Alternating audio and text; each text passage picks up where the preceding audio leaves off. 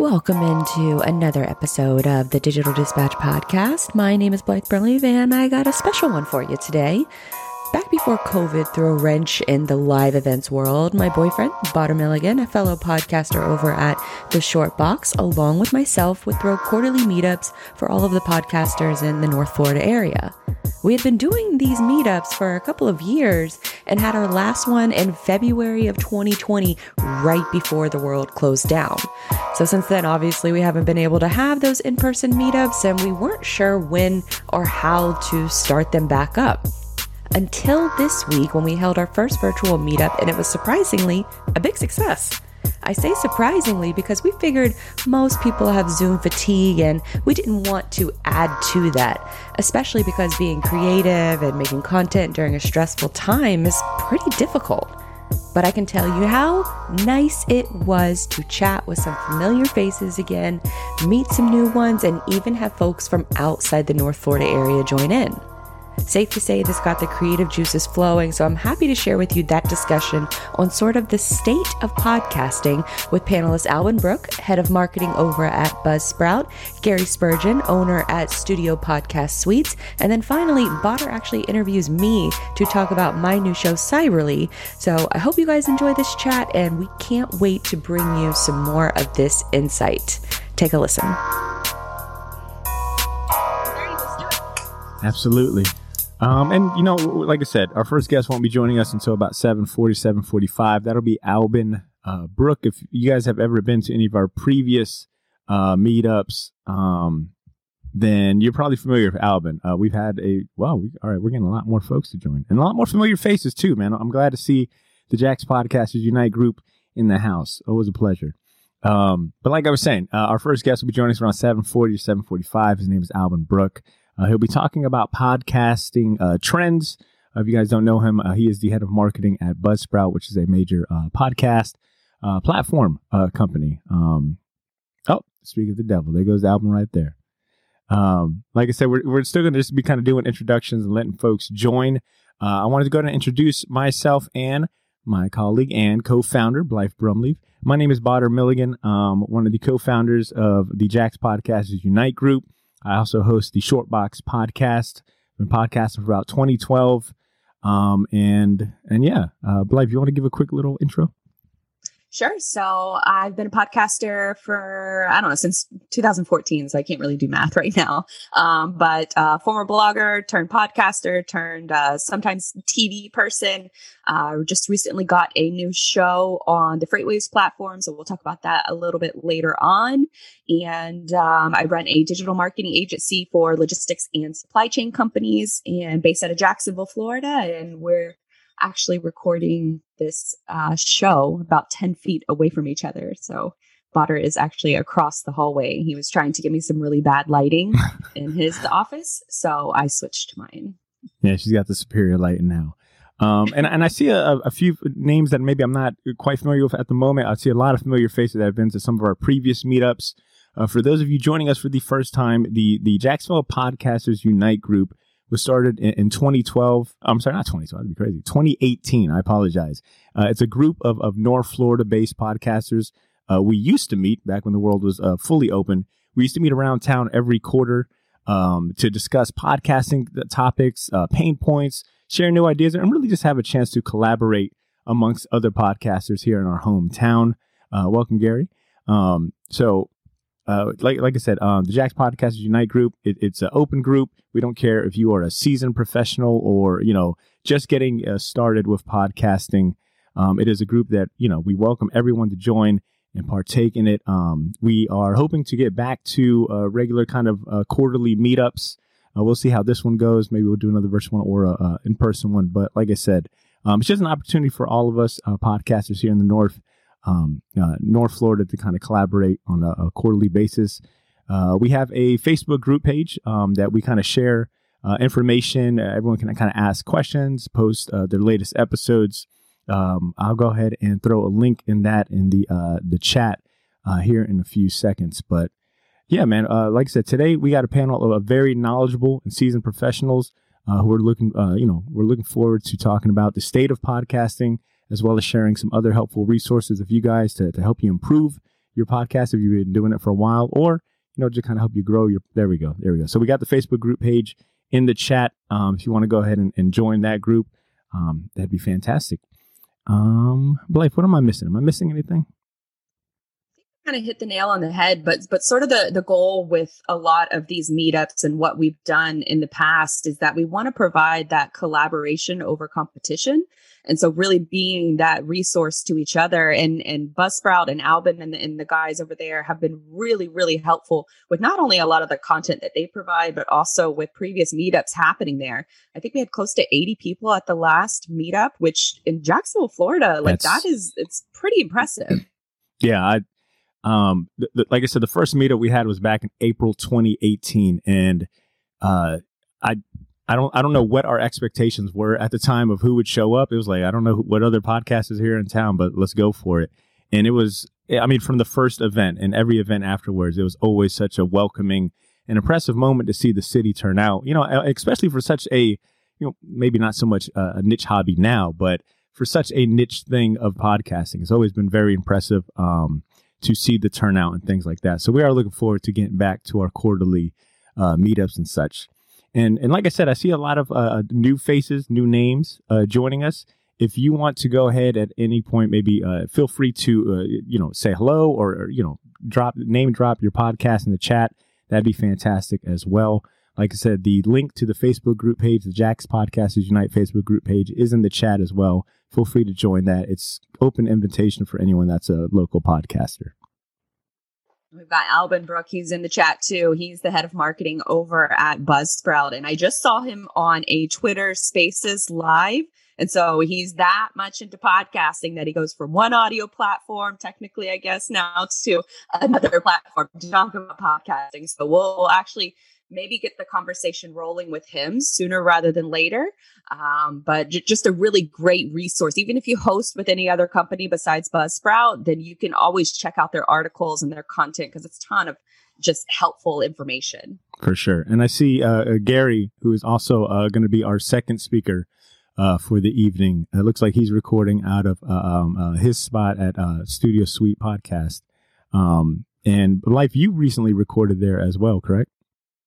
Yes, um, I had a, actually a, a, really important guest that was that I reached out to do a, an interview, and it was supposed to be remote. And he, by chance, was coming to Jacksonville in the next couple of weeks, and so I knew I couldn't really record out of my office space. This is really built for one person. So I didn't want to say, hey, you know, why don't you come by my house and I can set up a chair in my office. So I knew I had to come up with something, you know, really impressive. This is a guest that I, I, I did want to impress. And I went to Gary's website. I didn't even reach out to him first. I actually went to his website first and there was the ability to book online took less than 10 minutes and I already had an appointment and I could pick the day, I could pick the time.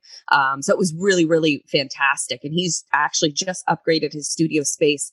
Now he's instead of one office, he has two spaces that can be rented. So um, highly, highly recommend. He's not paying me to say that. Uh, but I, I, you know, just based off of personal experience, it really wowed the guest. And he's from Atlanta, and so he ended up reaching out to Gary, I think, in order to to try to set up something similar up in Atlanta because it was so well received by him. Absolutely, and and I apologize. It's it's Studio Podcast Suites. Gary has provided a, a link to um his site in case you're interested in maybe booking uh, some of his podcast services. So check out the chat. Um, and and I had a it looked like there was a question about uh, can folks from non Jacksonville areas join? Absolutely. If you know a fellow podcaster um, or an aspiring one, regardless of where they're at, that's the power of virtual meetups, right? Anyone can join. Feel free to share the Zoom link. Um, pretty much everyone's going to be on mute, so we don't got to worry about too much. Um, and I do want, like I said, I'm seeing a lot of familiar faces. I want to go ahead and give a shout out to Jason Payne, who I believe is host of the Cup to Cup show. Um, this is what I love about these meetups is that you meet like other podcasts that you might be following within town, but you've never like met the person's face, and you're like, oh, okay, you host that podcast that I follow on Instagram or social or listen to. So I heard you have to be a Jags fan. definitely a lot of new faces, which is really, really cool to see. And then a lot of familiar faces. This is something that, you know, we've been really passionate about over the last few years. So being able to to see you guys again and, and converse with you again is, is something that we're we were both really pumped about. So it's it's cool to see like so many of you to um, to show up and show that you know podcasting is still strong in the North Florida area where a lot of creators probably over the last year have um, it's probably been a challenge. I know it's been a challenge for me to to produce content, and I'm finally starting to hit that groove again. Um, but you know, especially during the the height, you know, of last summer and even into the fall, it was very difficult to create new content. So seeing you guys out there still creating out, it, it's really cool to see. Absolutely. And, and, speaking about like kind of being able to collaborate and, and hear from folks, uh, like I said, uh, most of you are on mute joining. Uh, that's just a kind of, uh, um, uh, yeah, most of you guys are on, on, mute joining us. What we do, what we will offer is um, at the end, like I said, we've got three panelists at the end of their uh, se- segment. We'll give you guys a chance to either ask them questions directly. So if you feel like, hey, I want to ask a question directly, feel free to let us know in the chat. Or if you just got a question that you want us to ask on, on your behalf and you don't really want to go off mute, that's fine too. Just let us know. So, um, yeah, we'll just utilize and be monitoring, uh, monitoring the chat as we go through the panel today. So any questions you got, any comments, feel free to uh, chime in. We, we absolutely encourage that. Likewise. So I think maybe you want to get into the, let, let's get into the first interview. Yeah, absolutely. It's about, yeah, seven forty is about ten minutes in. I, I, think I think this is good. And like I said, everyone joining will be on mute, so we don't have to worry about you know any uh, uh, interruptions or whatnot. I'm going to go ahead and get Alban off of mute, and then I'll give him his introduction. Awesome. Well, in, in the meantime, if you guys miss any portion of the show, we're recording right now. So we'll have this up posted hopefully yes. by the end of this week. Um, we'll have each of these guest interviews and we'll post them to the Facebook group. So if you're not already part of that, um, be sure to join that. And then in addition, we'll hopefully maybe we can send a link out to the direct audio oh, yeah, or yeah. the direct video um, to everybody who registered. Even if you don't use Facebook, I don't typically use it a lot. So um, we'll, we'll, do both of those options just so that everybody uh, gets a copy of it. The Jax Podcasters Unite, not to sound like a shameless plug, but it's the only reason I still have a Facebook. So, uh, but let's go ahead and get into our first, uh, uh, our first guest speaker of the day. Um, he's no stranger to some of you, like we said. Uh, his insights into podcasting and the industry at large has been integral in some of our previous meetups. Uh, he's the head of marketing at Buzzsprout, the all in one podcast hosting platform, and he's joining us today to talk about the latest trends in podcasting. Let's go ahead and welcome Alban Brooke to the panel. Hey, Alban. Hey, everybody. Thanks for having me, Otter. Yeah, absolutely. We couldn't, yeah, come on. You are a staple in uh, our, our meetups and whatnot. And as Blythe was saying, uh, you've already got a good warm up talking about podcasting and trends because we, we saw you on uh, on Twitter. Looked like having a discussion about it. I was literally just warming my voice up for this. I. I like can't. I can't like sit there and know that I'm going to talk in 30 minutes and be like, got to be there right at 7:30. So I was like, I should just do something for 30 minutes. And I was like, all right, I'll pull up in this Twitter space. And then like the guy who runs Podnews, James Cridland, jumped in, and then a bunch of people just started showing up and wanted to chat about podcasting. So just warming up my voice. Nice. Yeah, always, always. a great prepared. newsletter, by the way. Yeah. Um, yeah, absolutely. So, Alban, like we were saying, we, it looks like we got a, a, lot of new faces joining us as well as some familiar ones. I'd like to go ahead and get, get you kind of acquainted uh, uh, with everyone uh, new that's joining us. Do, do you want to tell us how, briefly, how you got into podcasting? I mean, yeah, sure. So, I mean, I probably started listening to podcasts like 2006 or so, and um, lived overseas for a little while where I didn't have like almost any internet. And when I did that, I was kind of keep in touch with everything by listening to podcasts. And so had kind of a long relationship with it, ended up becoming a lawyer and hating it. and realized at some point there was an opening at a podcast company in Jacksonville, Florida called Buzzsprout and made the jump. And it's been a medium I've always been excited about now I've been at Buzzsprout for six and a half years as the head of marketing. And it's been just like a absolute pleasure to see the industry grow, see more people get involved, see a ton of big companies get interested in this space and uh, kind of just be along for the ride. Oh yeah. Oh yeah. One interesting story. I mean, uh, interesting uh, career switch. I mean, from, from lawyer to podcaster. I mean, living the dream. it has to be much more exciting than I mean, but I imagine it also helps with with the the role of marketing too. I mean, I heard you uh, on on the recent Buzzcast episode. You were talking about reading through Apple's new terms of service with all the news that they've dropped over the last few weeks. Yeah, I mean, I think that it was just a switch from a job that demanded a wanted all my time and in return would give me like good money, but it was like work that I hated. Mm-hmm. And you just, it was very nice to burn out like pretty quickly. I only practiced law for a year and a half. And I was like, wow, this is exactly not what I want to do. I don't want to become one of these people who, I don't know, like it's very easy. I think lawyers often get kind of like handcuffed to the job because they get addicted to the money. And I was like, well, before I get addicted to this money, I better get out of here. And so Trip made the switch early and yeah, I couldn't be happier. We're glad we we're glad you made the switch, Alban. Um, and so, Alban, within the last year, podcasters, uh, you know, have had to adjust to the changes brought upon by the pandemic, as well as the shift to working remote, as well as the rising popularity of virtual meetup platforms like Zoom. So, so based on the information that that Buzzsprout has been monitoring monitoring this past year, what are like you know, give us like three significant changes or trends that you've noticed in podcasting, whether they be general or maybe uh, uh, general uh, among the the podcasting space or specifically among the podcasts hosted by Buzzsprout? Have you noticed any significant trends? Oh yeah, I mean, there's been a massive amount of change in the last year. I mean, the first was right when we started hitting all the shutdowns. You know, changes in people's listening behaviors changed completely. If you've been running a podcast for over a year, I'm sure you saw like really tough hits to your numbers uh, when people went into lockdown. It's just because everyone's behaviors changed or habits changed. You know, I used to drive 45 minutes into work every day.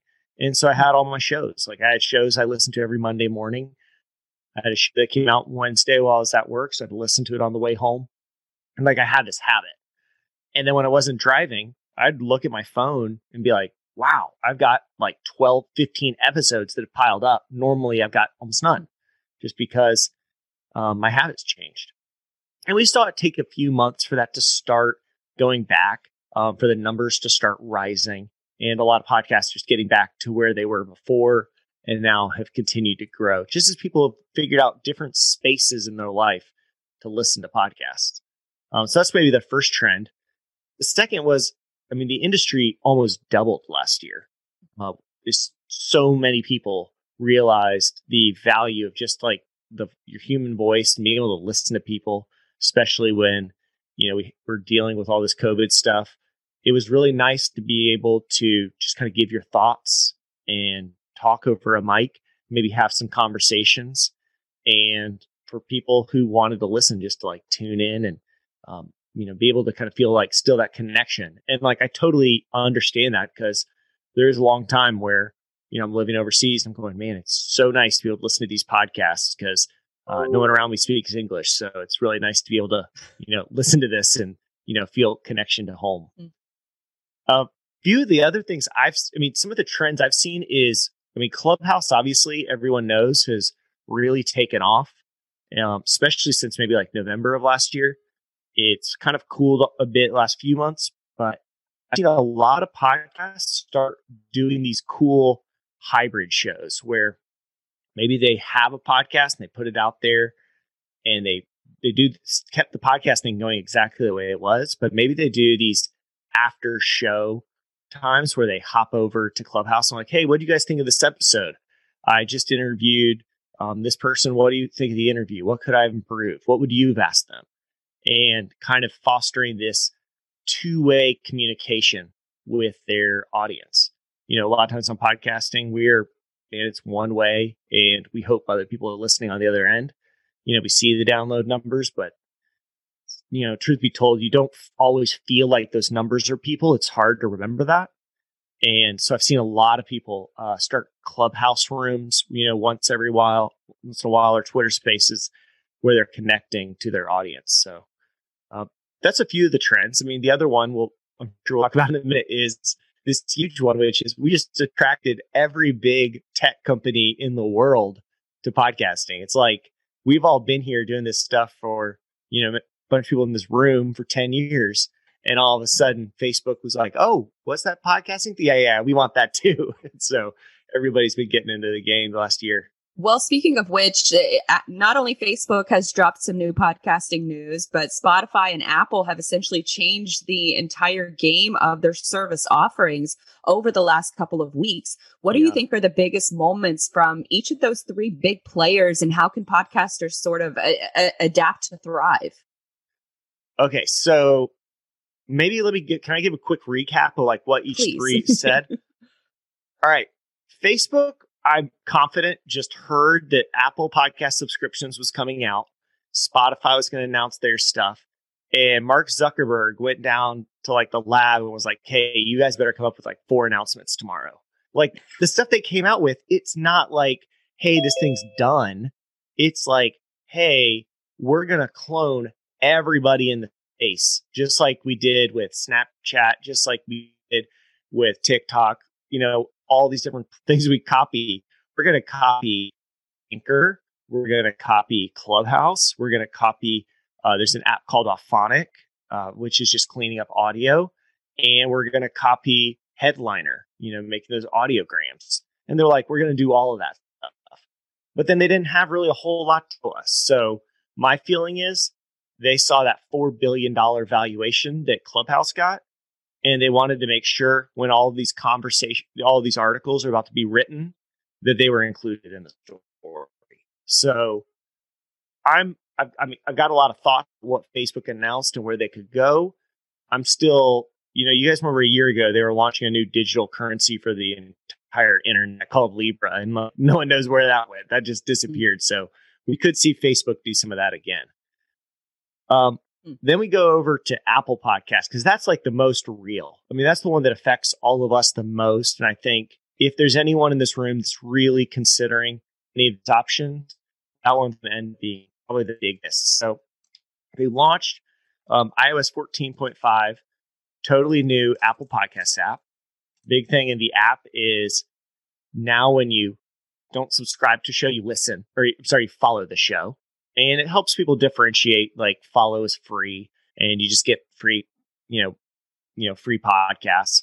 But subscribe is now actually the ability to subscribe inside the apple podcast app to a paid podcast.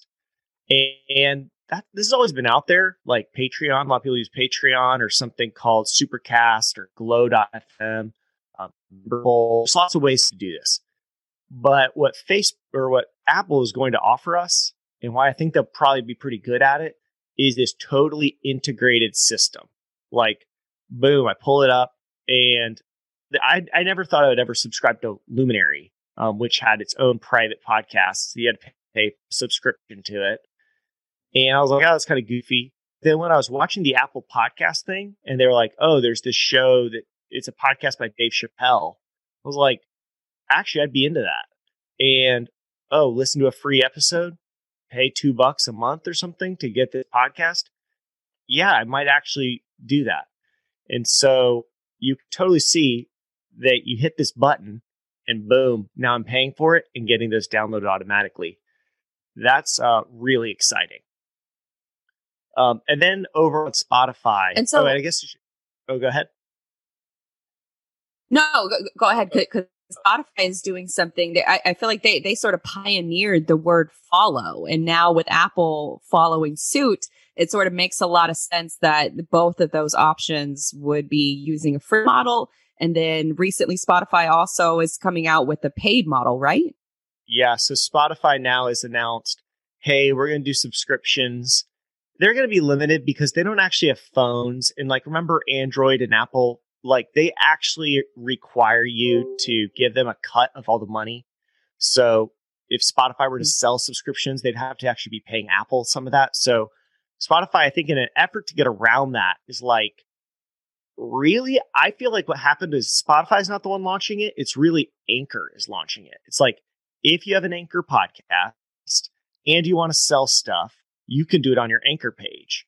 And then inside of Spotify, people could listen to it there. Okay, well, what if they want to subscribe? Yeah, you got to go out of Spotify over to Anchor to subscribe and go back in. And so Spotify, just by nature of their relationship with Apple and Android, they're not going to be able to have this seamless, like, I just click something and Face ID, boom, I'm paying for it. You're going to still have kind of this elongated process like going out to the anchor page, finding it, subscribing, putting in credit card info, and all of that. Hmm.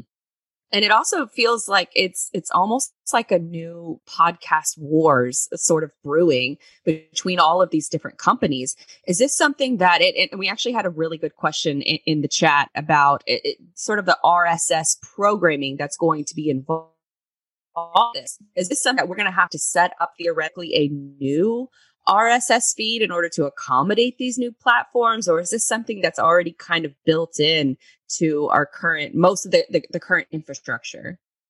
Yeah, so for most people in the room, I think that these are all cool announcements because they what they signal is a growing appreciation for the craft that all of you've been working on. And people are starting to take notice that, hey, this actually has value. And more people are showing up to the party, and a lot of those people are rich and they're bringing a lot of money. But like, is Apple Podcast going to be the way for you to monetize your show? Well, probably not unless you have, you know, a thousand engaged listeners, like people who are listening to every episode and really enjoying it and are, you know, actively asking for more content. Similar to like Patreon, it requires a certain threshold of people before you start getting real money um, from the podcast. So for a lot of us, I think 90% of podcasters you're not going to have to change a whole lot. Hmm. With they're all going to do it slightly different. It seems like with Anch- if you do the Spotify podcasts and you run through Anchor, I think you're just going to upload to them and say, "Hey, that's a paid episode," and then you're good to go. Hmm. I think if you do it through Apple, you would still be able to use Buzzsprout, and then the feed that Buzzsprout gives you, you plug that into Apple, and then if you want to have like paid episodes, you would actually go to Apple and say and give them an episode. Episodes, uh, Apple's going to do this whole thing where they're going to put DRM around the episode so nobody else can play it, and so they want really you know specific file types. They're going to want other stuff. The downside to this for indie podcasters, obviously, is like we're the ones doing all the work, creating all the content. We're looking for monetization options the NPRs of the world, man, they can just go around and upload it everywhere and it's no big deal. But for us, like this is a real amount of work if you're a solo person doing it, you know, because you love a hobby and you do it on the weekends. Agreed. And I, want to uh, uh, insert some questions that are applicable to this topic from from the chat. We got we got two that I think uh, would be good to add here. One from uh, Kenny Embry. He, he wrote, uh, "Do you think Apple will actually be, begin developing these things for Android?" So part of what was in the Apple Podcasts um, in the license that you agree to when you you get into Apple Podcast Connect now says if you put out a show that's a paid podcast subscription, well, you give them a license to play it on everything. Like it can be played in iTunes, on a computer, it can be played here, there, and it does say on Android and Windows devices. And we have seen Apple start to get more comfortable with their software being placed on other products. Like Apple TV now is on um, a lot of like just random TVs. Now you can actually get Apple TV on there. You can get um, Apple Music on Android phones, and you can get Spotify listening on your HomePod. So like the com, all of that seems to be Apple, and they can get a little bit more service revenue, like that recurring revenue then they're more they're okay letting their software uh, get off of iPhones. Hmm. So, do I think it's going to happen? I don't know. Could it happen? I could definitely see it happening because it makes sense for them. I mean, imagine I'm a podcaster. Let's say I have a big show and I want to put my podcast out for everybody. People are like, "Hey, I'm on Android. I can't get the bonus content." What am I going to tell them? Like, switch to an iPhone? Like, go buy a new phone so you can listen to my podcast? Like, that's not happening. But if I could say, hey, I mean, I understand your uh, where you're coming from, but if you can download Apple Podcasts on Android, then you can listen to my show. Now starts making sense. And Android in uh, Windows phones, that's 30% of the podcast listening market. Is people listening on those phone devices. So it's a pretty substantial number of listeners who might pay you for your show that, you know, you're just unless they develop those apps, it's totally you know it's like out of their reach.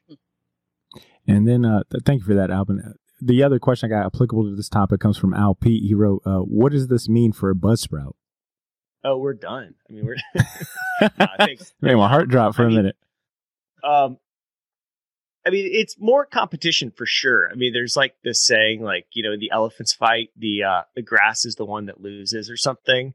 Like you know, we got all the big tech giants; they're going to be going at it, and Buzzsprout is definitely you know the you know much smaller than any of these massive tech companies.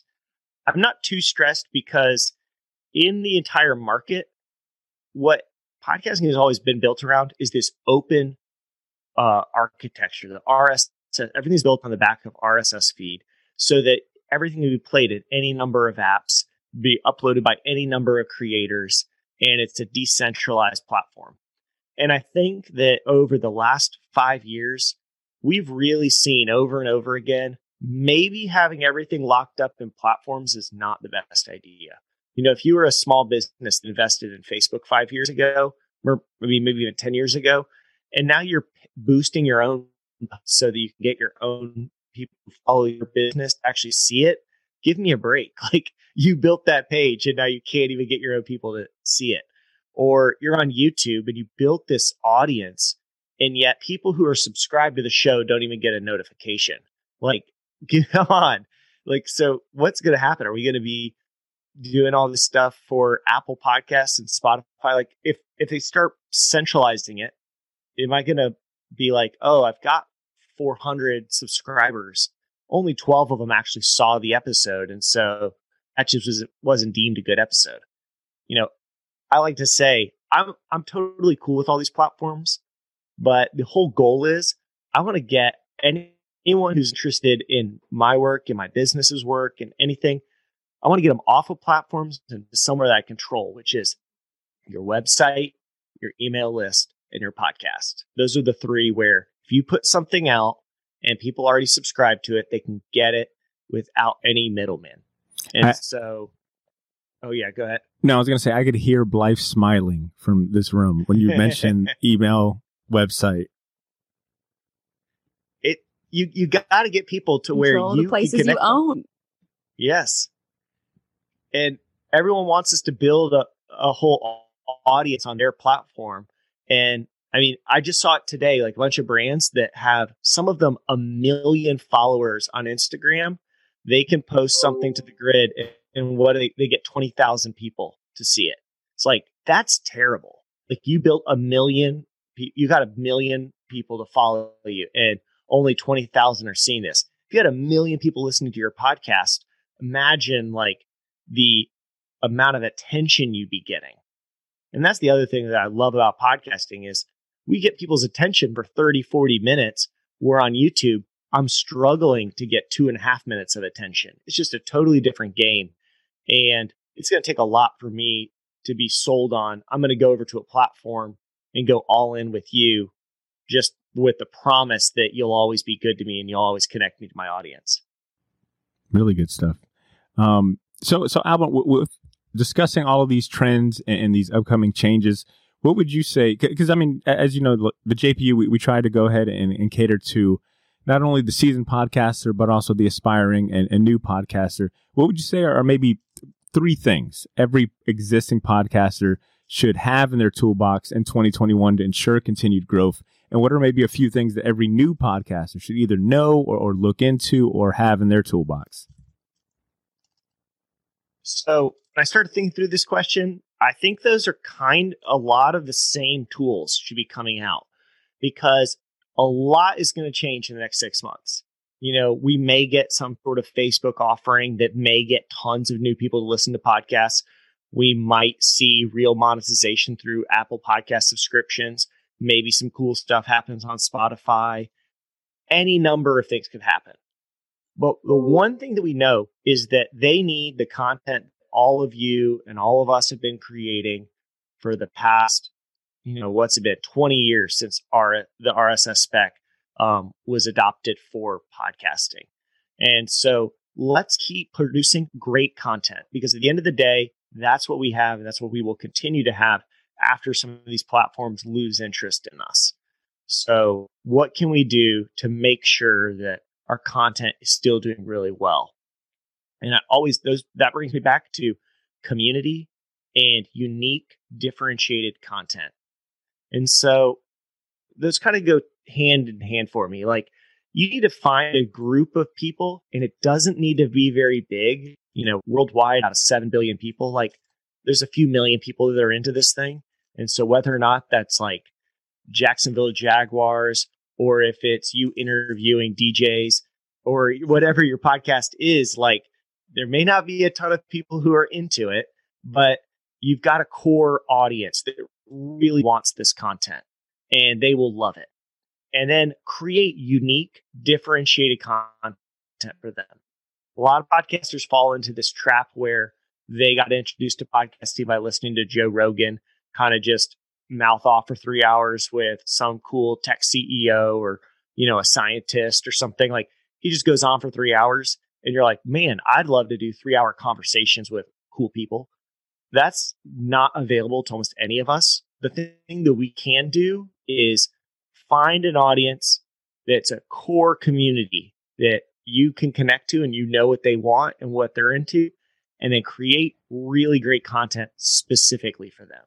Yeah, I, th- I think a lot of uh, uh, I think a lot of uh, new podcasters tend to think that casual conversation makes for good podcasting. That's usually not always the case. You know, it can feel a little bit more casual in the moment, mm-hmm. but if you know, the more you're rambling, the more you've got to be working on that editing side. So I know um, Al Pete knows how painful this can be when somebody passes you a big rambling episode. You've got to be the one to edit it down.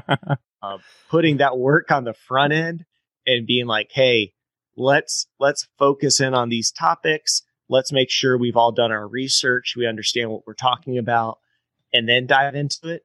Man, it improves the quality of the content so much, and your audience will appreciate it. You know, you don't have to be perfect. You don't have to be word for word everything written out. Stuff can be on the fly and you know be organic, and there can be a little banter, but we're trying to create unique, differentiated content people can't get anywhere else. You can't just allow yourself to be replaced by any number of people who just kind of copy the same. Um, well said. And and uh, uh, Al uh, wrote scripts and pre-production are golden to podcasting. I wanted to piggyback off that because uh, one thing I've started incorporating uh, amongst my own show with my crew um, is uh, Google Docs, which I got to give uh, Blythe credit for bringing me, spinning me up to 2020. You know, um, being able to share a document with links with the topics, um, certain cue points. You know, if you, if you want to have that, uh, utilize that has been a game changer as well. You know, it's it's um, it's being able to, for me, being able to share the same information that I'm absorbing with my crew. You know, that way, they, you know, they're not going off on, on different tangents or whatnot. We're all kind of on the same page. So, so I agree with you, Alban. I, I think, um, taking that time for the pre-production and getting like your team at, at least on the same page, like, like you said, um, it doesn't have to be hypercritically, you know, scripted and everything. I think some of the magic of podcasting comes from those uh, casual moments, you know? Yeah. I mean, personally, like when we do Buzzcast, those are mostly a 45 minute episode that's mostly like a two and a half hour process to record those where we already have a kind of an outline and then the three of us talk through like hey here's what we're going to chat about. Here's what i find important. Hey that's a topic i don't really want to go towards this week. I think that's going to be better next week when there's more information. Okay what about this? Like here's how i feel about it. Like we talk through a lot of it and then we record. And then those recordings often get shortened down by 25%.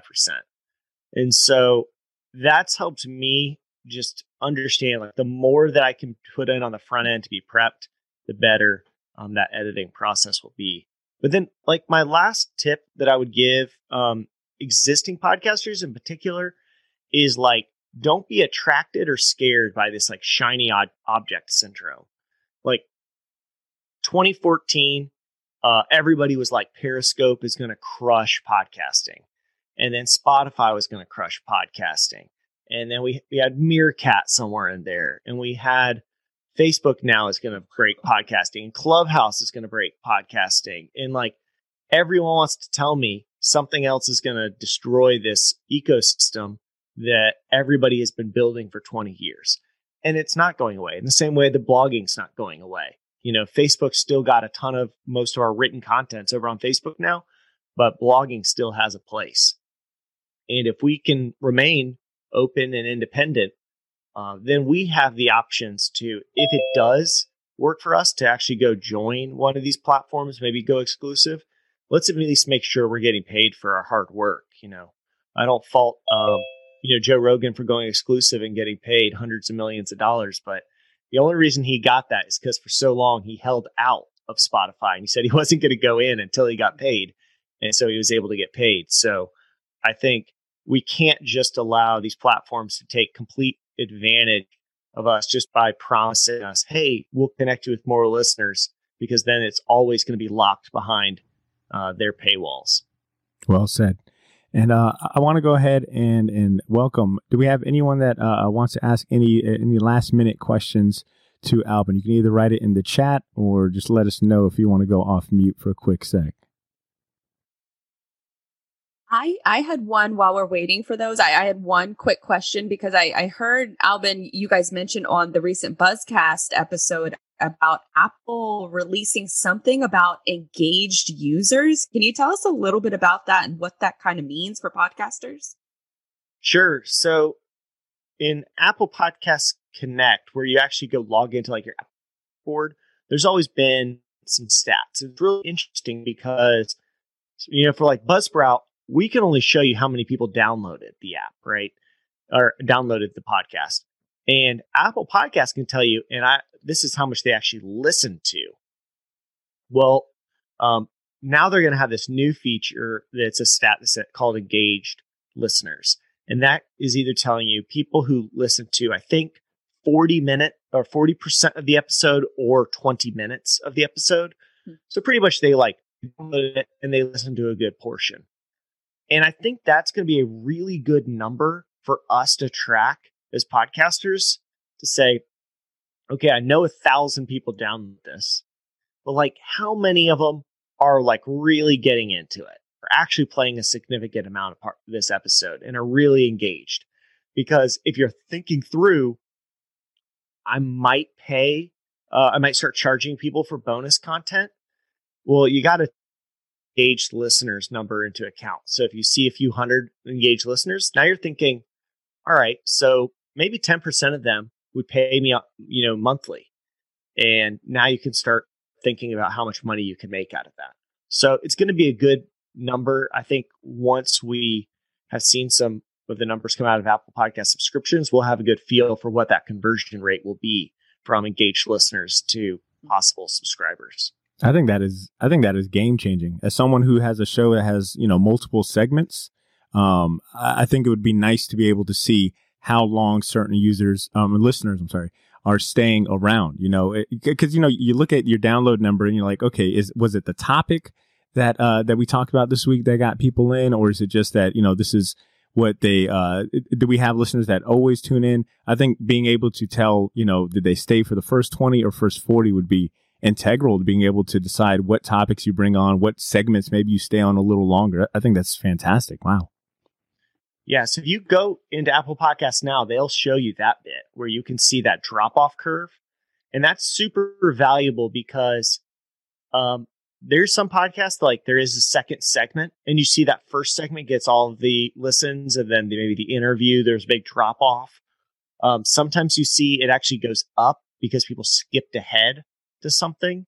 Uh, I've seen certain segments in one of our podcasts that were over 100%, which means not only did everyone listen to it, people were rewinding and listening to that part again. So you can get a lot of information if it's, you know, based on how that chart changes, whether or not people actually like that content or maybe they just kind of suffer through it. Um, you just learn a lot from it. That's a good point. Um, yeah, Alban, I, I think you might have, um, I think you might have answered all, all, all the questions anyone might have had. Uh, per the usual, you have provided a, a ton of, of great lessons and, and gems uh, for us podcasters. Thank you so much for, for hanging out with us. Um, I wanted to give you a chance to to let the people know uh, where they can find uh, more of, of, of, your posts uh, and your information as well as Buzzsprout's work. Sure. So I'm Alban Brooke, just spelled like my name right there on Twitter. And if you follow me, you can uh, message me any questions you have about podcasting or any thoughts you have. I'd love to help and I'd love to, uh, you know, be of service if I can. And then Buzzsprout is buzzsprout.com where we post uh, multiple videos, blog posts, podcasts every week, try and make podcasting easier. And if there's ever any content you think we should have created that we haven't, let me know and uh, we'll get on it. Absolutely. And and I'll go and add, um, I think a, a toolkit every podcaster could benefit from having is uh, uh, following Alban on Twitter because he always posts some pretty interesting uh, podcast related topics. And the Buzzsprout YouTube channel is is such a great free resource. Definitely check it out. Thank you, Bonner. All right, I'll pass it over to you, Bud. Yeah. Awesome. Well, for our next guest, if you missed the first part of this it sort of panel discussion about the state of podcasting, um, we we talked about Gary, who owns he is the owner of Studio Podcast Suites. He has forty plus years of broadcasting experience, and with his ownership of the Studio Podcast Suites, they actually just upgraded into a new space. They were recording, or that he was offering rental space for both video and audio audio uh, for local podcasters. You can rent the space right on his website, but they were doing so well, especially during all of the lockdowns and the pandemic. People are still recording and wanting to get their message out there that he was able to upgrade to a new space now where he has two rental studios. And I believe that they have room for a group discussion. And then also in the other space, it's more for like the, you know, the, the, the one or two hosts kind of podcast. So Gary, we're going to go ahead and bring you on. And so with that, said, Gary, why don't you go ahead and give us a little bit of a breakdown of how you sort of got into the broadcasting game with 40 plus years of experience. I, I think that you can kind of speak on, you know, your experience as a broadcaster and then moving into the podcasting space. Give us a little breakdown of that. Thanks a lot, Blythe, uh, and great, uh, great presentation, helping all the statistics. Yeah, my background is in broadcasting. I ran um, major companies and broadcast facilities all around the United States. So I've run radio radio stations uh, for 42 years actually. Um, so I brought that experience when I quote unquote I tell people semi semi retired. You know, I was looking for something new, new and unique, and um, the radio the radio industry is was moving into podcasting. Now they're you know, with iHeart and all the craziness going on in the industry, everybody's thrown themselves into it now, trying to find ways to monetize. But I got into it trying to think, okay, look at, is there a space where I can, you know, rent a very professional facility for people? They can come in, sit down, get a quality product. I stand on the quality product and, uh, you know, making sure they can deliver a great product. But that's why this thing is kind of, uh, kind of grown into something bigger. I become a, um, a, pe- a person people come to to help them through the entire process. Uh, from, you know, how does this thing even work? What is a podcast? And, uh, so that's how I got here. And that, as uh, Blythe said, started with a, small studio. Now I've got uh, almost 600 square feet, two studios, a four person studio. We are doing some crazy things, you know, Facebook Live uh, videos. I mean, videos, podcasts, everything you can imagine under the sun out of this production facility. And, and, so you, you, mentioned with all of the new people coming in that mm-hmm. don't necessarily even know what a podcast is. What, what are some of those those common, I guess, uh, hurdles for for newbies that are coming into the game? I think the biggest thing, and I know most of you have your own little studios because I can see the uh, you know the, the the screens here, and I think the biggest challenge people uh, have is they have no clue how how the technical aspect works. Number one is like, where do I get a microphone? It is so overwhelming and so um, just it's over their head. You know, they understand the editing aspects of it. You know, I, I'm a big fan of Buzzsprout. Actually, I recommend almost all my podcasters that start a brand new podcast are up on Buzzsprout. You know, they don't even understand how to get themselves distributed. So from just the basics of what microphone do I buy? What board do I buy?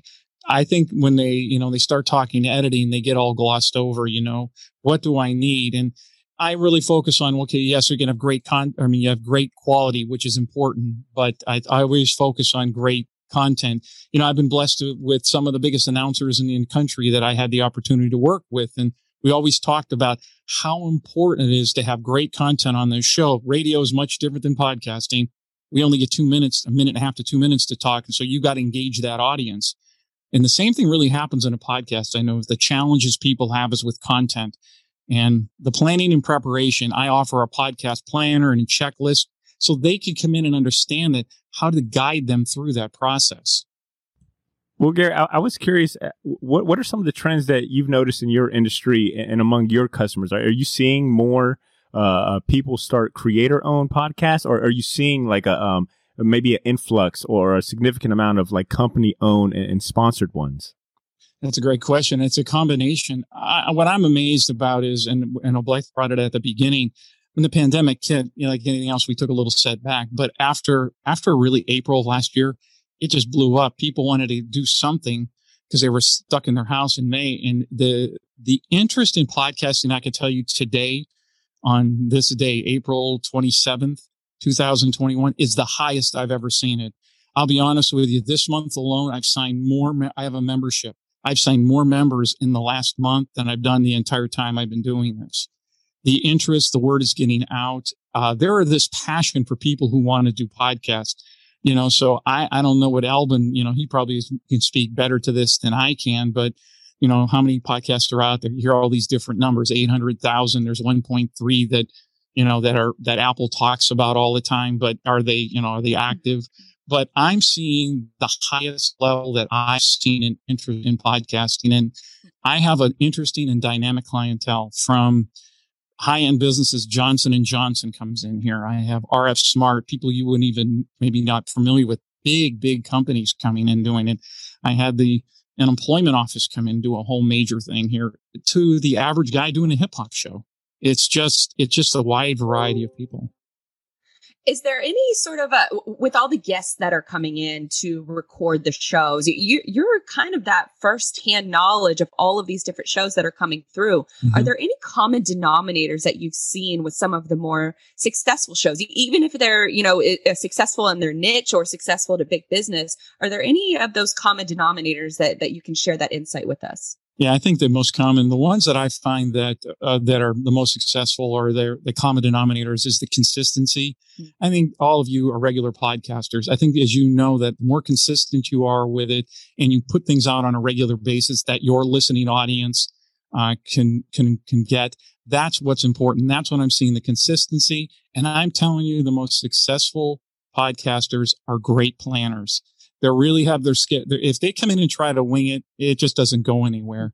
And I see that more and more. And I say, Hey, look at you've got to be prepared. I have people that come in with 20 page scripts. Now they don't read them, but they have everything they're going to talk about. I, I've been impressed with some of the planning that goes in the preparation that goes in there. Yeah, definitely. For for me, I'm I'm one of those people that shows up with, with 10 pages of, of of a plan for every single show. And I would rather be over prepared than under prepared. What about as far as uh, the, the host talent? Uh, mm-hmm. Uh, have you been sort of witness to to see the host get better uh, as they, I imagine they get more reps? Or are there any kind of common denominators in in the production value? Which I mean, if they're recording with you, I assume that the production value is already pretty well. Yeah, what I try to do is everybody has their own secret sauce with processing, but the answer to your question is, yeah, the uh, the what I notice is if they come into the game and they're fresh into the game, as they do it, the more podcasts, as you said, the word reps, it's just like anything else. Repetition is the mother of all learning, right? The more they get it, they get better at it what I get a lot of people asking me because once they come in, they realize I'm in the broadcast world and, you know, they, they kind of do some research on me and they know some of the companies that I've worked with and they'll say, and I have a guy who is one of the top, the top talent coaches in the United States.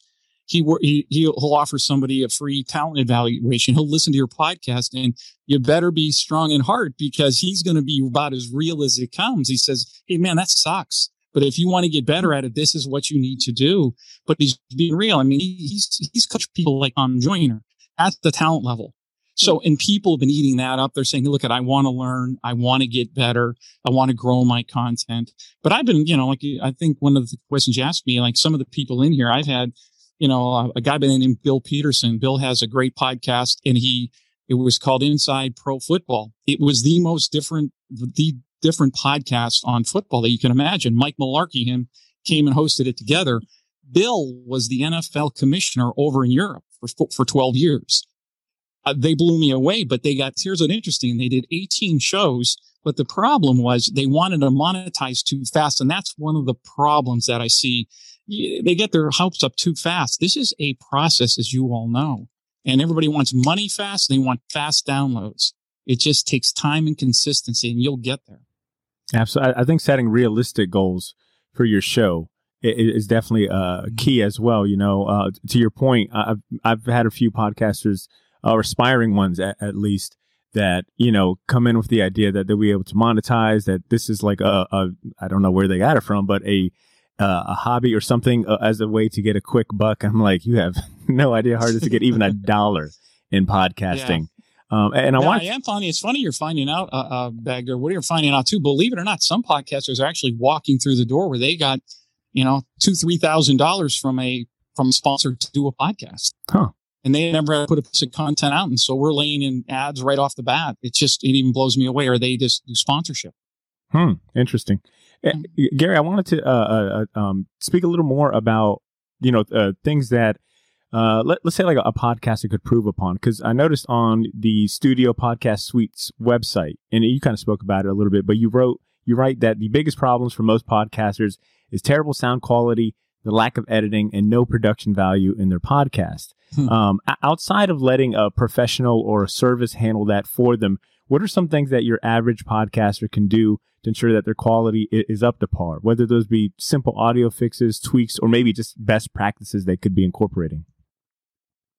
Uh, you know, there's so much out on this. Um, I think what I recommend, I think what, what my recommend to most of my clients is this. Number one is I like to see them have a really good intro, a produced intro of some sort to grab the attention.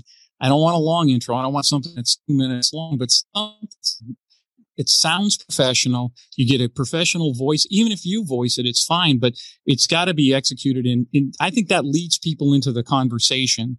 Um, that's one of them. You talk production value. I mean, I, I make sure the processing sounds really good and I recommend that to them as well. Another thing is segmenting your show. If you can figure a way to segment your show so you're going from, you know, this one conversation to another conversation, I believe that helps just keep people through it. I posted something on there, talked about, and I don't know if you guys are familiar with this. It's a term we use in broadcasting all the time. The biggest thing is to get somebody to listen for a longer time or time spent listening. There's a couple of ways, horizontal, horizontal and vertical selling of your show. And I teach this and it's a little concept, but it works. Tell your people when you come into the show what your show is going to be about today. And oh, by the way, we have this really great guest. They're going to be coming up today at some time. Sell your show during your show, but also when you wrap your show up, uh, this is one of the biggest failures that I see. They don't talk about their next show that's coming up. Hey, look at in my next show, we're going to have, you know, I'm going to have Larry King on, you know, I'm going to have, you know, Alan Brooks, Alvin Brooks on. Got to come and listen to this because we're going to be talking about this. Leave them with a teaser of some sort. That's ver- uh, that's vertical selling of your show and horizontal selling of your show. It's a must. Yeah, that that's definitely something I, I've started being more conscious about um, is is incorporating like just something short, just a sentence in, in my scripts for the intros and outros to one let them know what we're getting into, so that way they can decide right then and there that they want to stick around or not. Um, as well as maybe a line in the intro about what we previously talked about. If I can work that into the intro, perfect. But I always try for the outro, you know, to thank them for their time. And, you know, if you come back next week, we got this awesome guest coming on or whatever topic it is. So I'm, glad to hear you say that uh, as well. Mm-hmm. Yeah, I mean, I think one of the questions here is what's a way to get get sponsors. That's the million dollar question. If I had that, the answer, I'd be a, a millionaire right now. That's the number one question I get in the studio. That is number one. It's like, look at, I want sponsors for this thing. Maybe I'll leave it at the Alvin. What's the best way to get the sponsorships? I, I don't, I, I, I don't know. I think you first, you got to gr- curate great content. And from there, you're going to, um, from there that you, you got your downloads will come you know, I have a friend here in Jacksonville, Florida. He has one of the, he has the single largest cruise radio, uh, cruise podcast in the world. He gets 120,000, anywhere between 80 and 120,000 downloads per episode. And at the cost per thousand, you guys can get what he's monetizing at 35 to $50 cost per thousand. He's getting quite a few. And he started it 12 years ago and he came into his own three years ago. So I use him as the antithesis, but it took time. It's a full time job if you want to get there. But you know, I want people to have fun when they come in here. I want them to have a wonderful experience. I have, you know, the regular podcaster that comes in once a month. I have people coming in here once a week. I have people come twice a week now. So it's just all what you want out of your podcast. Have a goal in mind, know where you're going with it. Yeah, definitely. I, I could not agree more because the ROI is going to be different for every single podcast. You, you, yeah. The goal might be sponsorships for one show, but then it could also lead to a job opportunity at you know with another company, which is what happened to me. Um, we'll talk about that a little bit later, but th- th- there's more than one ways to to skin a cat, I guess you could say. Um, I did have a couple questions. Um, one what is all in this podcast planner? I, I, anxiously wanted to ask this question earlier and I jumped the gun a little bit, but I, I I'm curious to know what's in a podcast planner. It, you know, basically in the planner, it's nothing earth shattering. It basically just says, Hey, look at if you're going to start podcasting, the first thing you need to do is plan out your first 10 episodes. Know the people that you're going to be go- going, having a conversation. First, what type of podcast is it? Interview based? Is are you going to be yourself? Is it going to be a team doing it back and forth? What is the target goal? What is your goal? And what is your and each week make sure you have it all laid out that you have everything. And when I give this to people and the ones that are serious, they come in, they're completely filled out and they say, look, I've got my 10 podcasts raring to go. And I say, let's get them in the can and let's, let's, you know, one thing great about Buzzsprout, you can schedule your podcast. Let's put five or six or seven of them in there and let's schedule them every week on the same day, the same time and it's all about planning and preparation you know pr- uh, previous to your, your show. I can't tell you how much of a uh, uh stress it. reliever it's been to even be ahead by uh, one podcast. You know being ahead by two would be a, an absolute dream but i, I was i think uh, uh, during the pandemic floating like one or two podcasts and man it makes such a difference as far as not being so stressed out about you know getting the show ready in time to to release um, it also kind of freed me up to uh, start planning and, and, you know getting those interviews uh, set up for, for, the next ones being ahead. So yeah, I, I, think proper planning once again comes down to being a big um, uh, asset in this podcasting space. Um, Gary, we had uh, uh, some questions come in for you. This one is from uh, Kenny Embry. He wrote in the chat. Could you speak to the division between content creation versus marketing your content? Yeah, content creation. I think you got to focus on the content, you know, and how you, you distribute that content. You know, um, content creation, you know, once again, the more you can spend time on your content and deliver a great product for your, your listening audience and know who that listening audience is. Actually, I ask all my podcasters, d- d- develop a profile. Who are you trying to talk to and get as specific as you possibly can? You know, uh, is it a male? Is it a female? Is it, what's their age? What are they doing? What is their lifestyle? That's what they do in broadcasting. If you're running a specific radio station, but then marketing, how are you marketing it? Uh, you know, are you using your social media? Are you taking sniglets of your content and and and and you know sending it out? Somebody's noticed in one of the feeds. One of the things is really a good idea is if you have enough content, you know, pull some pieces out of your old content. I saw somebody do that. I mentioned that. And one of the things you can do, do a best of show and finding some of the best sniglets of some of your past contents. They can get people engaged in what you're doing like feed it out on all the social media that you possibly can in small in small bites so they can get a sense and a feel who you are. Hope I answered the question. No, I think I think you definitely nailed it. Um, and we got one other question uh, coming from uh, Robert. He he wants to ask this one directly, so I just unmuted him. Go ahead, Robert. Hey, what's going on, Gary? Um, what's going on, everybody? Good to see everybody. Thank you guys for all coming out. It's been dope. Uh, missed everybody. Um, but Gary, I did want to talk with you about one thing. I know you said you noticed a couple of us had um studio setups um for mm-hmm. myself, and I also know Al Pete. Um, we have like actual studio office space, not to kind of mm-hmm. take anything out of your hands, but um, what would be some advice or so you give us for setting up things such as like as you mentioned, studio memberships, um, things for like monetization for studio space for people come in to record their own podcasts and things like that, that are outside of our own like networks or our own hosts that we have. Yeah, I mean, you know, it, I think the first thing you have to realize is first, what's the condition of your your your space? I had somebody walk in here said somebody had a podcast studio. This is a true mm-hmm. story. Mm-hmm. The guest, the person went to this person's place. It was their house it was in a in a bedroom in their house in a, in a neighborhood. Who is going to do that? One thing I try to do is create a, a state a safe space. What I mean by a safe space, this is a professional office building that I'm in. Um, it's it's clean. It's a Class A building. So when people walk in, especially, I want you to tell you that sixty percent of my my podcasters are female. So what equipment are you using? They have to be comfortable how to manage that equipment. So not only the physical space got to do, but what I think the most important thing is you got to help guide them because what you're going to find out, it's very time consuming because you have to hold their hand. I do a podcast, what I call consultant tour. Come in, spend 45 minutes, take them through the process. And I think that if you look at some of my Google reviews, if you just picked up a phone and called one of my podcasters, he says he helps, he helps me through the whole process and helps me as my podcast is going. That's what I want to do. I just, I believe that that's the secret. You know, my membership, I have a membership is different ways of doing it. Um, you know, uh, my membership is, is a subscription based. You come in, you get a discount. It's a monthly fee. You get a discount on your, on the space, uh, from my regular price. You get charged every month for that and you get a studio session. Each additional time you come in that month, you get a reduction. So it's 68 for the membership, but it's only $50 if you come in any, any other time. So that's, you know, that helps people. You know, I'm trying, hey, look at this can get expensive, but it's better than going. And once again, I love the Rodecaster board because that's what I use. I use R320 microphones. These are not cheap microphones, yeah. but they're not going to go out and invest, you know, 1,500 to $2,000. They're just not going to do an equipment. So if you can provide a great experience for them and you look at, I like the competition. I think it's good for podcasting. Yeah, because I know I see a lot of um Pete shows that he streams up through his MTN network. Shout out to you guys over there.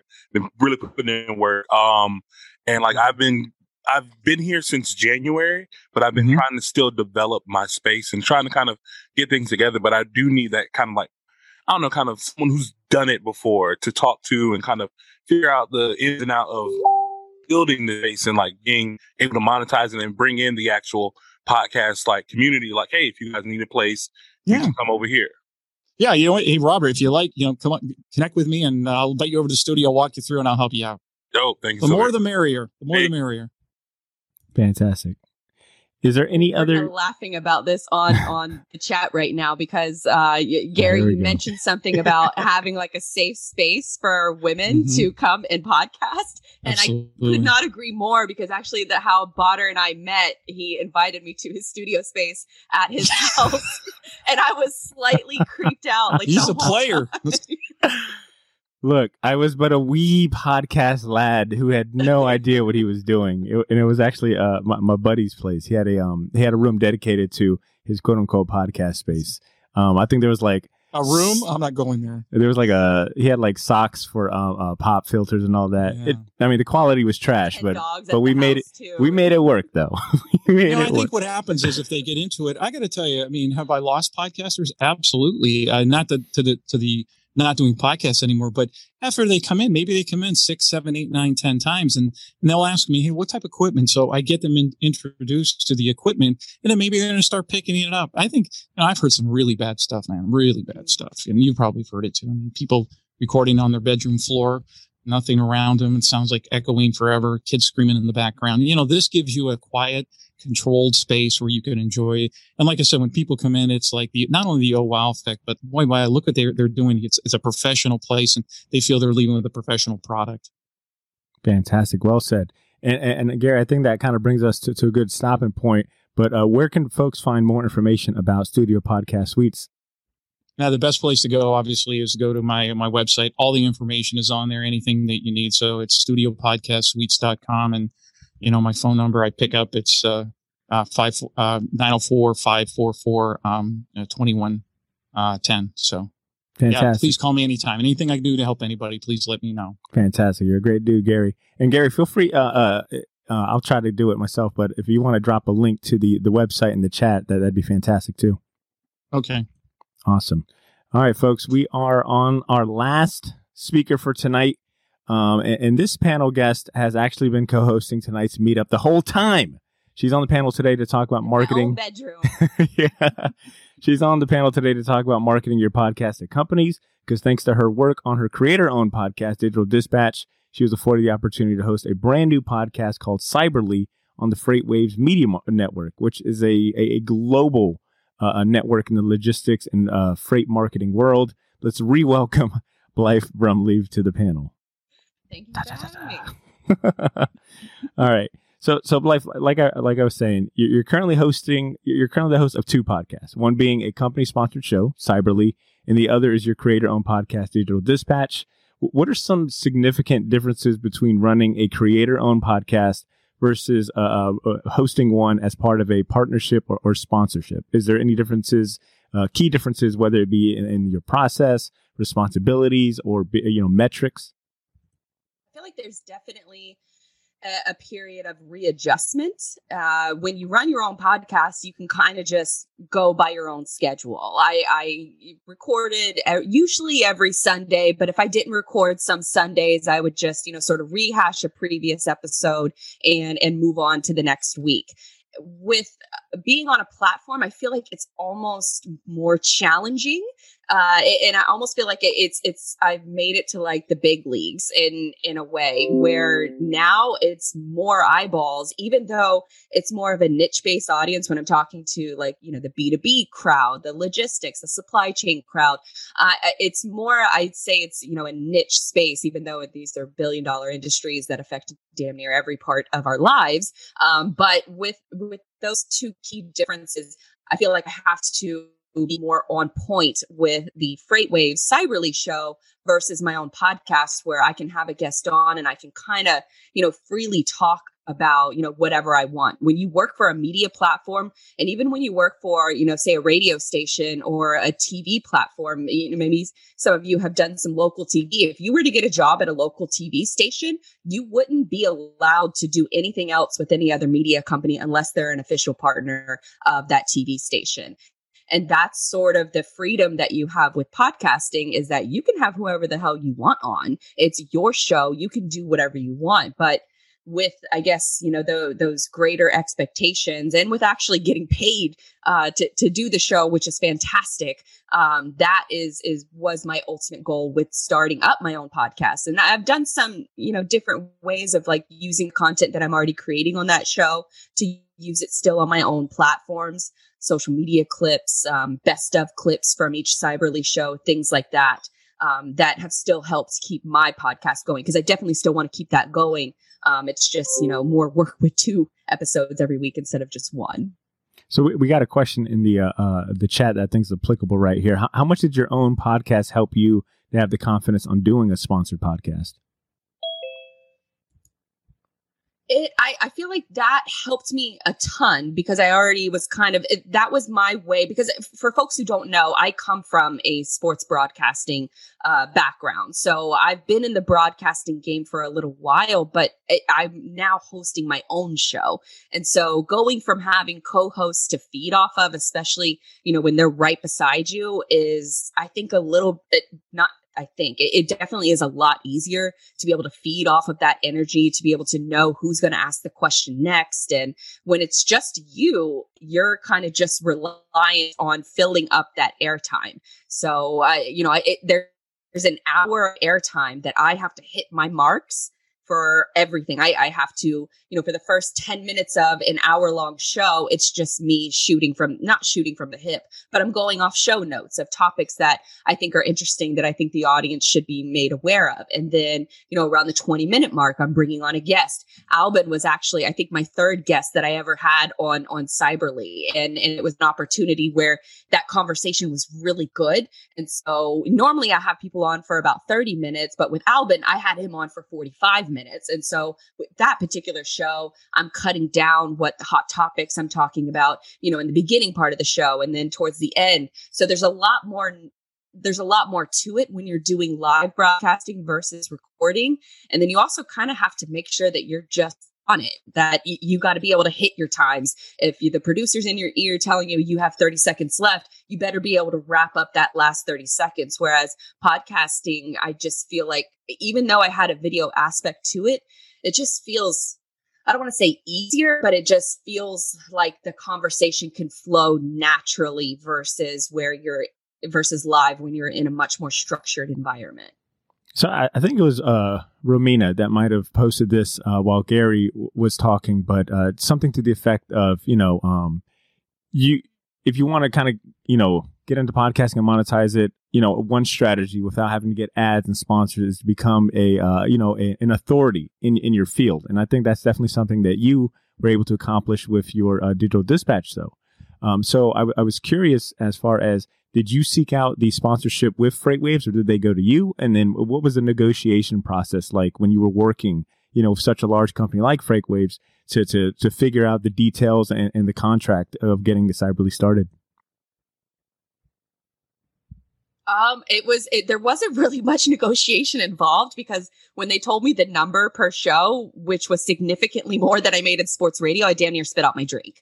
Um, so it was that kind of transition that I just said yes, like absolutely, I, am signing on the dotted line. So I, I there's definitely a, a, level of pay increase that you get from focusing on the niche and i think that that's where you know focusing on the digital dispatch podcast and and the content that I published there that led to an opportunity that I had a guest co-hosting role free and I did it for free for a month with Freight Waves. and I think that that was sort of my trial with them to see if it would work out and then at the end of that trial, they still had, you know, guest co-hosts lined up for that particular show. But then they approached me separately and said, you know, we're trying to increase our live broadcasting. Um, we're interested in giving you a 30 to an hour long show. And at first I said, okay, well, let me just start off with a 30 minute show. And then I said, ah, no, I could easily talk for, you know, two hours by myself. Not easily. It would be a little bit of a struggle, but it, having a guest on and then also bringing up topics for a weekly show i think that that's an hour is a really good time frame and so going from that opportunity where it wasn't a paid opportunity i was sort of just trying out for them was very similar to how I got started in sports broadcasting. I had been doing, you know, some some writing. I was editor in chief over at Void Magazine, which is a local company, maybe that y- you guys are aware of.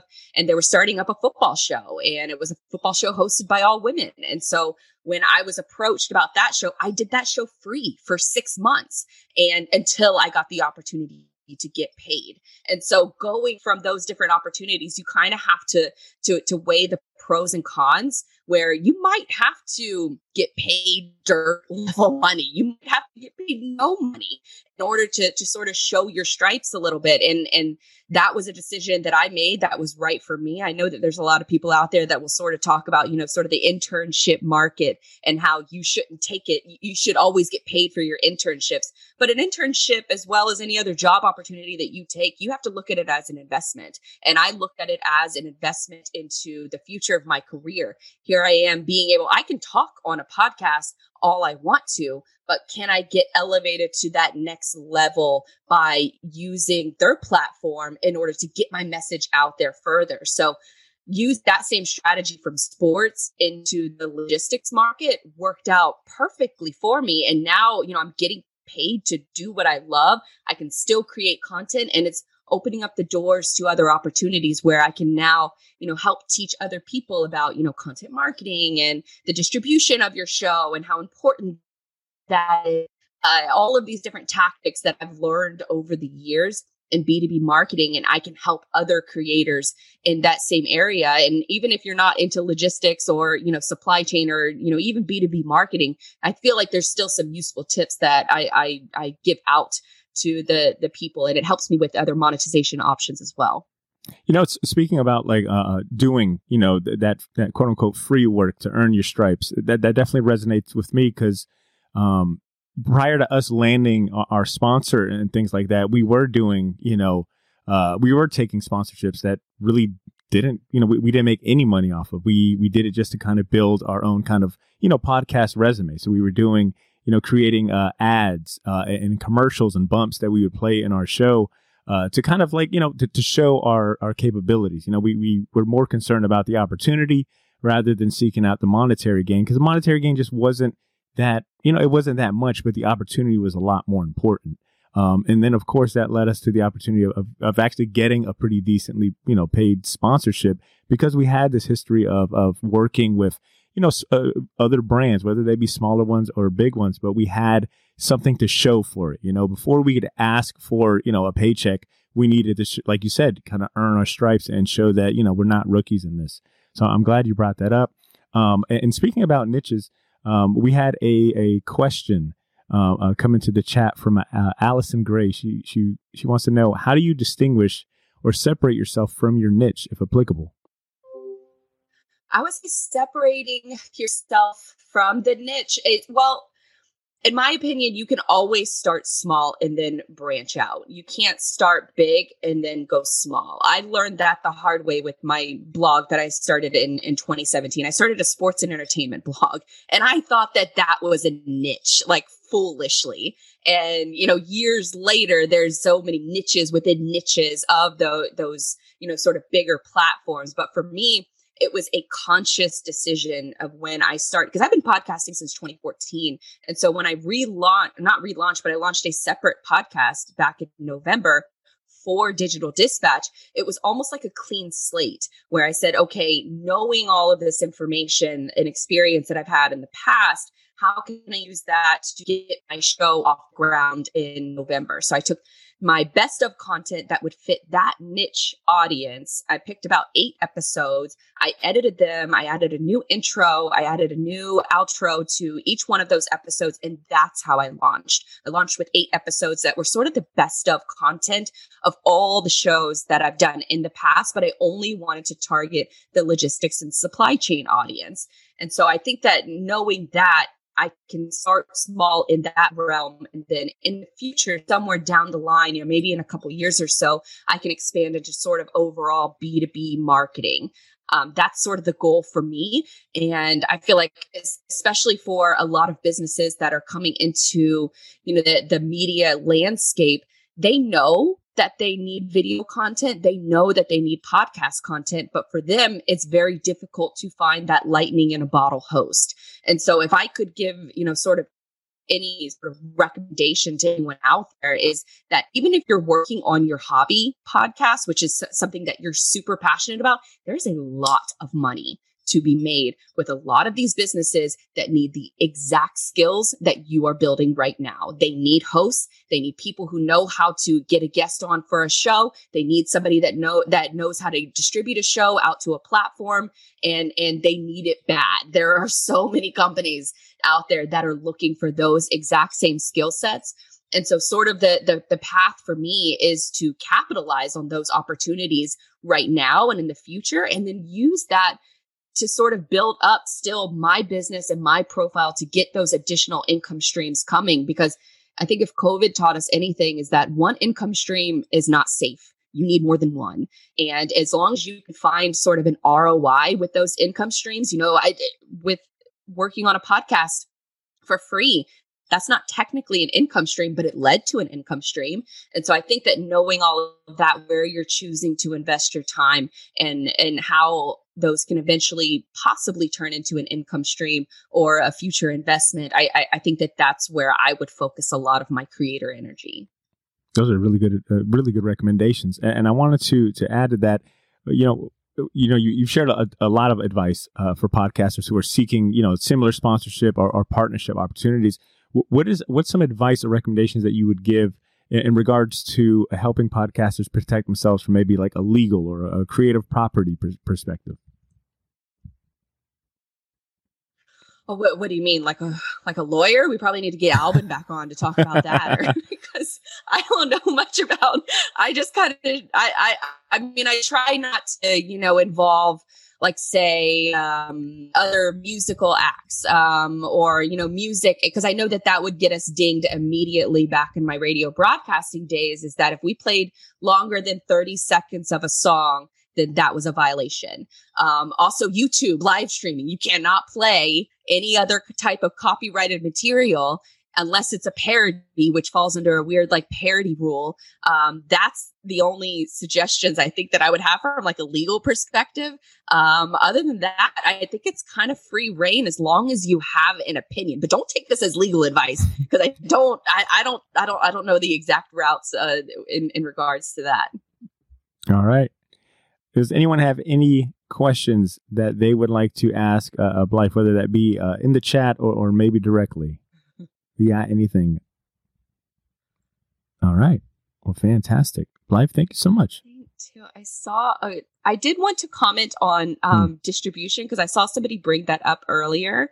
um, distribution is everything for your show. And it's something that I typically struggle with you know once you you would love to be able to create a show and then just be done with it and and hit publish and have everybody find it and and listen to all the things. But then the reality is that there's so much content out there there's never been a greater demand for our attention. And so if you can find ways to take your long form content and split it up into digestible clips put it up on TikTok put it up on Instagram, put it up on Twitter, all of these different platforms, even YouTube.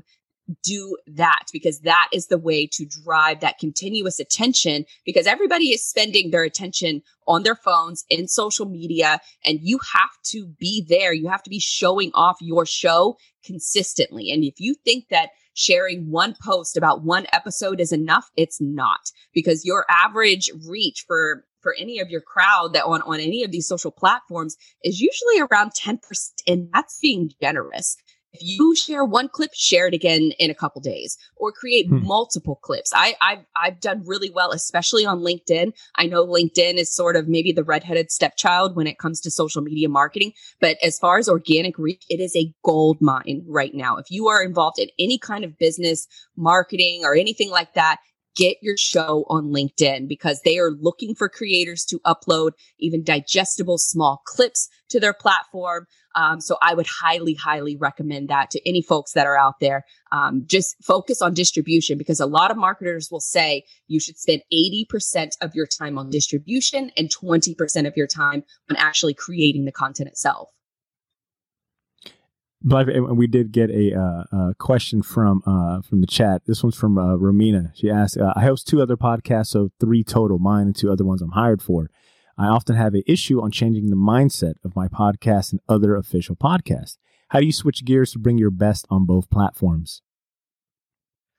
Ooh, I think I think this is kind of a tough one because it really depends on the content of the episode. I think as long as you're prepared, because I I, I empathize with you, Romina, because I I'm doing three shows this week and I'm already having like tremendous anxiety from it. Now that we're kind of in the mix, I feel much better about it. But at the start of this week, thinking of doing three shows is is a lot because you have to manage that on top of your everyday life and on top of everything you else everything else you have going on what I would suggest is start documenting your processes. If you have any part of your podcast that you can outsource that doesn't and that doesn't need you and most of the time as far as like a podcast is concerned the creation of it and the actual like hosting duties of that show, you should absolutely be involved in.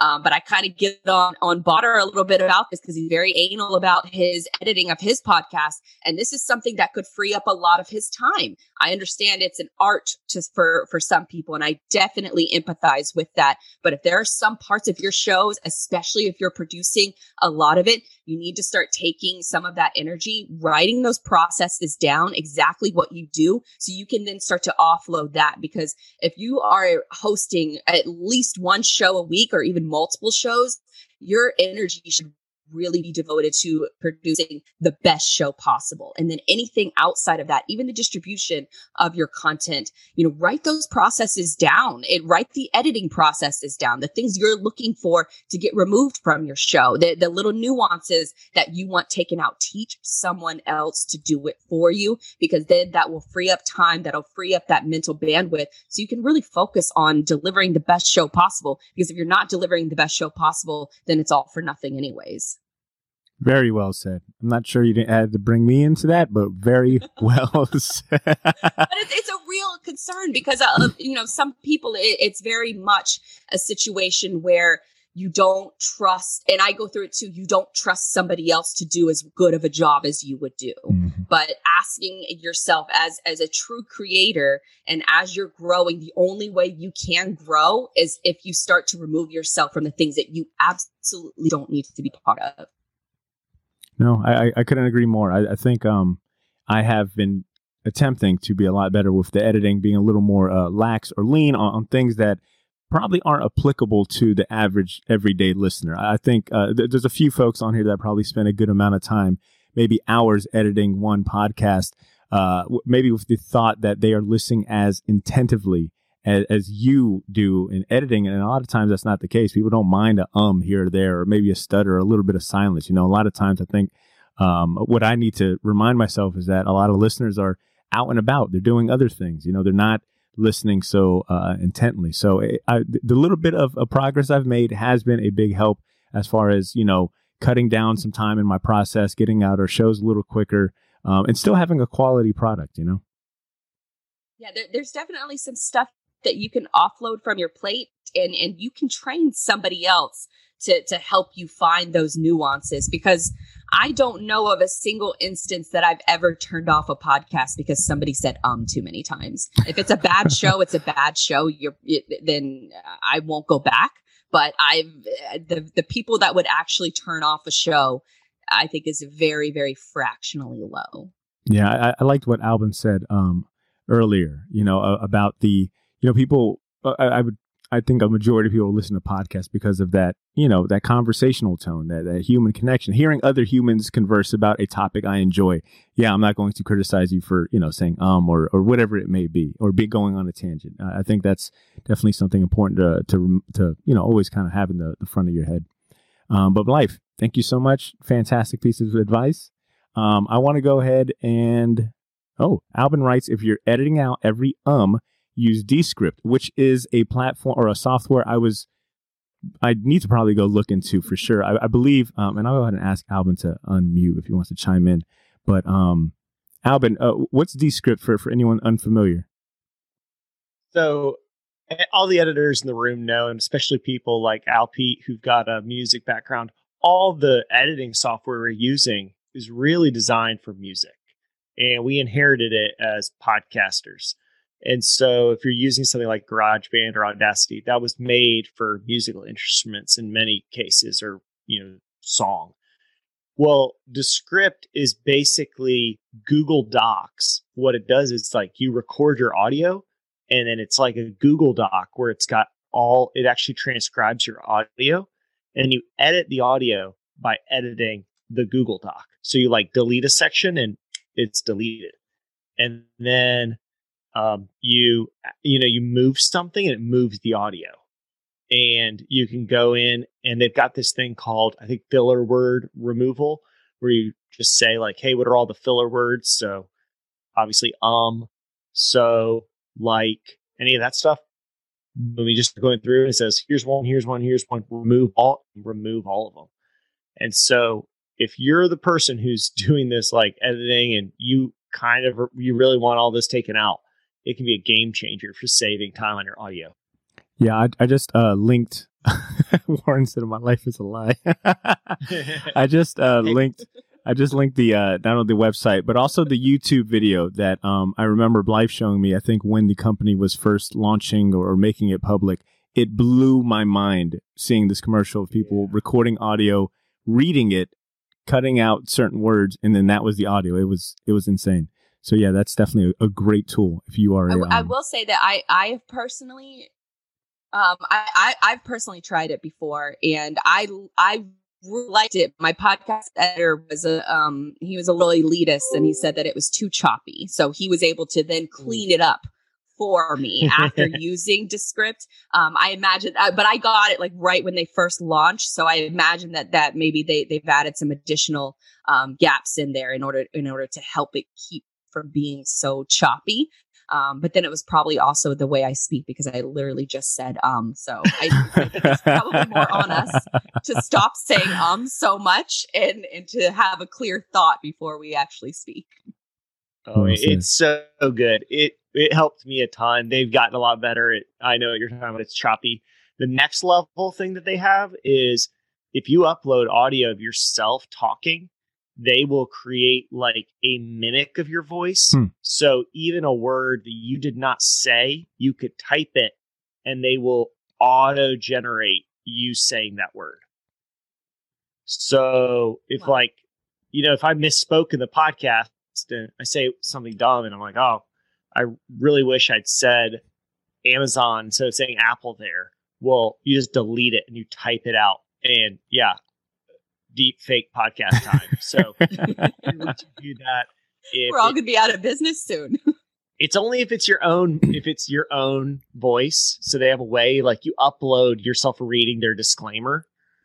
But it sounds good. It sounds Ooh. really good. Don't and tell it's me kind that. of shocking and Ooh. a little bit weird, but you can uh save yourself some editing time. Yeah, no, that's that is a yeah. I, I got to check that out. Um, I think we did a video. If anybody wants, Oh, yeah, think on the please. Buzzsprout YouTube channel, we've got a Descript uh, walkthrough where we just kind of try to teach the basics. Yeah, please link that. That'd be great. And um, since we are at nine o'clock and pretty much at, at a good uh, uh, closing time, I will go ahead and do one last call for any uh, uh, last minute questions, uh, topics, anything quick that we can uh, quickly address. Feel free to either write it in the chat or let me know if you want to go off mute. All right. Well, looks like we might be good. Hope you guys go. enjoy. it. W- would you guys want more of of these kind of shows, or, or would you prefer more in person? I think that's kind of our our next Yes. step to take a lesson from Gary. We're going to talk about the next show, and I feel like we could probably do a combination of both. Yeah, that'd be good to know. Yeah, if you guys enjoy, um, uh, I I think we were hesitant to um, do uh, virtual last year because we were. It seemed like every quarter we were hoping that the situation would get better, that we could meet up in person, and I think we also just wanted to avoid adding to virtual meeting fatigue because I think everyone was just kind of tired of, of meeting virtual meetings. But um, I think me and Blythe have discussed, you know, if the if the Jax Podcasters group is up for an in person meeting, maybe that's something we can we can talk about or look to do uh, sometime in, in July or you know uh, late third quarter. Uh, but we'd love to hear from you guys, which kind of brings me to um to to my point as far as if you haven't you know if, if you're on Facebook and you'd like to join the official podcaster group, um, I will go ahead and link that in the chat once again. Like I said, that's where we kind of distribute all of our news, whether it be a meetup. Uh, you can also post questions. Uh, uh, you know your latest episodes. We do a monthly um, episode thread, so feel free to join our Facebook group page as well. Um, I want to go ahead and thank our, our panel guests as well as you guys for joining us. I'm glad to see that our first virtual meetup was a success. We had, a, a- like I said, a lot of new faces, a lot of familiar faces. And uh, I want to go and, like I said, thank uh, uh, Alban and Gary and, and Blythe as well for being such good panelists and sharing uh, really great information. Um, and yeah, like I said, we're going to try to get back to our regular quarterly in person meetup starting in July. Uh, join the Facebook group page uh, if you haven't already. And with that being said, I, I think it's I think it's good time to go ahead and bid you adieu. Blythe, you, you got anything to say? Any closing remarks? No, I just I, I just dropped in the chat that we have a list, a Google spreadsheet of everyone's podcast. If you're new here, um, we'll we'll actually throw that link up on Facebook. We can probably throw it up tomorrow, and anybody who's new can throw their their show info into that spreadsheet. It's sort of like a mass list directory of every podcaster that's in Jacksonville. And so if you if you maybe have met somebody, you know, here tonight and you want to hear more of their work, um, it'll actually be listed in that Google spreadsheet. It's been a while since we've updated that document, Yeah, so we'll we'll do another refresher, um, perhaps tomorrow, where everybody can add in maybe their updated podcast if you have a new one, uh, like myself. Um, so we can add that information in and share it with everybody. And Robert asked a good question. Will this be edited or will we be posting the raw footage from tonight on the group page? Um, I think we'll probably just edit it just to, to get the main uh, panel discussion. Um, and of course, you know, what type of podcast or meetup group would be would we be if we didn't release this as a podcast in audio form? So we should have both video and uh, audio offering. We'll post that in the uh, like I said, the Facebook group page. Uh, if some of you aren't on the Facebook group page, I think we'll be able to email everyone via Eventbrite uh, to that link. All right. Well, thank you once again. Thank you guys so much for joining. You guys have a great rest of your evening. Be well, take care, and until next time we meet. I hope you enjoyed this episode of the Digital Dispatch podcast. As always, you can find each show I publish along with more insight over on my website at digitaldispatch.io. If you like this podcast, and I think you'll love another show I host, Cyberly, which covers the attention economy, B2B marketing, and how it all ties into the world of logistics. That show airs every Thursday from 2 to 3 p.m. Eastern Standard Time, right here live on FreightWaves TV. There are also some links to my social media accounts along with my products and services that might be of interest to you found in the show notes or again over on my digitaldispatch.io website. If you found this episode interesting and or entertaining, be sure to share it with a friend. Word of mouth is the best kind of marketing and since podcast discoverability has and remains an issue in this medium, I trust that folks like yourself will share it with those who would also find it useful. Until next time, my name is Blythe Brumleve and I will see you real soon.